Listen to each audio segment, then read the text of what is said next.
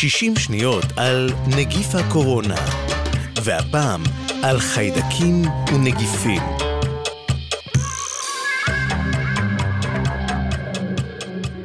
הקורונה הוא נגיף או וירוס בלעז. אף על פי שהוא נתפס כמו חיידק, כיצור זעיר ומסוכן, ההבדל בין השניים גדול וחיוני להכירו כדי להבין את אופן הטיפול בהם. ההדבקה בחיידק ובנגיף דומה, והם עוברים מגוף לגוף דרך מערכת הנשימה ודרך נוזלי הגוף.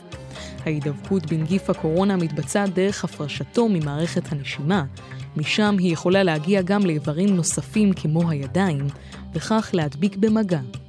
נגיף הקורונה גורם לסיבוכים כמו מצוקה נשימתית, חולשה, כאבי שרירים וחום.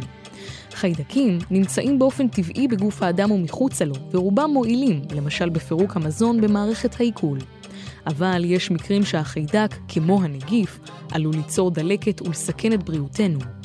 בחיידק מטפלים באנטיביוטיקה, היא פוגעת בו ומונעת את התרבותו. ואילו למרבית הנגיפים, כמו הקורונה, לא קיים טיפול תרופתי, והטיפול הוא תמיכתי, כולל תרופות המקילות בתסמינים כמו כאב, חום, שיעול, נזלת וגרד, ובמקרה הצורך, מעניקות גם עזרה נשימתית וטיפול בסיבוכים.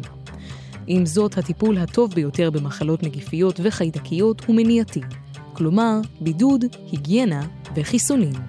אלה היו 60 שניות על נגיף הקורונה, חיידקים ונגיפים. כתבה עמליה נוימן. ייעוץ הדוקטור אורן תבור. עורך ליאור פרידמן.